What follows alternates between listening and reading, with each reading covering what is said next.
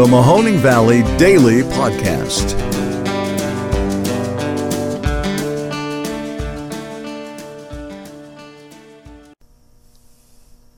All right, thank you very much for tuning in today to the Mahoning Valley Daily Podcast. I am your host, Ron Cabuno, and I figured we are going to give the video a break today, and we're going to keep the sports theme rolling for the week to round it out. But we're also going to touch on a touchy subject today, and that is the renaming of the Cleveland Indians. And I know a lot of people have very strong opinions one way or the other about that, and I think that is one of the goals of this show, is to hopefully at least have the conversation about why some people might take offense to something like that, and whether or not we need to play along with it, so to speak, or respect what they might have to say. I gotta say, The Guardians, terrible name, absolutely horrible. Now, if we were sponsored by Marvel, let's say they came in and bought the team and made the fan user experience at the ballpark some kind of crazy, amazing Six Flags ride, that is something I am down for. But, you know, just to name them after some statuary on a bridge, that has no connection to the team for me, and I am out. I was totally looking forward to them being named the Spiders. I thought that was completely in the bag. They already were named the Spiders, so why not go back to that? It's totally cool. It'd be a badass uniform, and it actually has something to do with the team's history, as opposed to, as I said before, the roadside statuary. Now, I mean, like, it's absolutely ridiculous. You might have named the team after any other Cleveland landmark that everyone passes by, nobody cares about, and nobody knows the name or history of. That's essentially what they did there.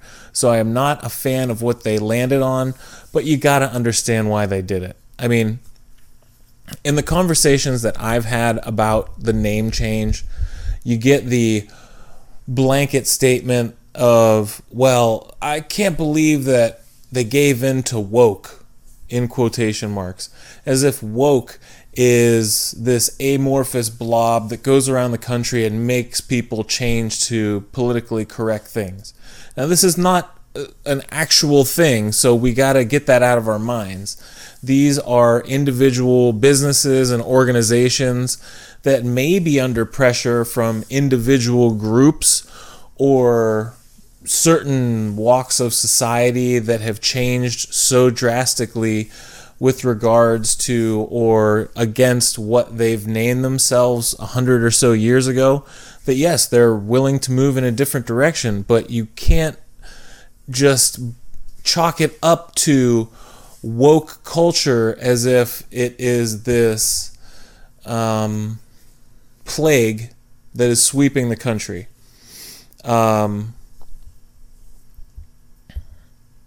You know, I get it. I get that people are disappointed, and that's what I hear in the voices when I have the conversations about the name change, is that this was their team, and now it feels like it's not, because we know them as one thing and one thing only. You don't just go changing your grandpa's name. Your grandpa's name's Mike. It's Mike forever. You can't just change it and expect things to feel the same.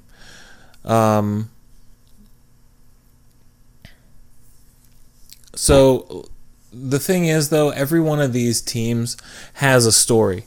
Every one of these teams has a group, like I said, that might have been given the shaft in the history, or caricatured, or, you know, kind of not been in consultation and didn't exactly condone it when they gave them the name. I mean, imagine if you're one of these tribes who had a college team named after you, but the college sits on the plot of ancestral land that you were kicked out of long ago. You can't tell me that the animosity isn't going to run really, really deep in those types of circumstances. So, like, you got to agree that that is something that needs to maybe be addressed by these places, and has been for, you know, going on 20 plus years now. So just to think that it's this modern occurrence is pretty much a falsehood. It's just that we're seeing it in other aspects and with other members and groups of society that just hadn't had a fair shake at claiming their spot in the hierarchy of society until recently. So, like, another conversation I had was the difference, you know, the sliding scale of something like the Indians versus the Redskins. And when I ask somebody if there's a difference between those two, they say yes. And I'm like, okay, so that is something we can build on, because I totally agree to that. Now, ask yourself, when did you question why Native Americans were called Indians still, even after they knew that they were wrong? Like, I had to have been in middle school, and I asked my teacher, I said, so they came here and thought it was India. Yeah, of course, that's what happened. Columbus sailed the ocean blue, screwed up, called them Indians anyways, and they were fine with it. I don't know. They weren't allowed to speak up against it, so that's just what it was. But, like, nobody ever changed it. Nobody ever spoke up. This is insane. So, to me, I guess I understand that, like, that in and of itself is a problematic name, and that's why it got changed. But if you want to talk sliding scale with me, we can talk about, like, that versus Redskins, which got changed first, which I think most people would agree is objectively more insidious. It is more slanderous and definitely deserved to go. The odd thing, though, is that they kind of had a flip-flop on their logos, where the logo for the Redskins is a bit more bold and brave and whatnot, whereas the Indians is a much bigger caricature of a Native American. So that's a tough call, but the Redskin name had to be changed.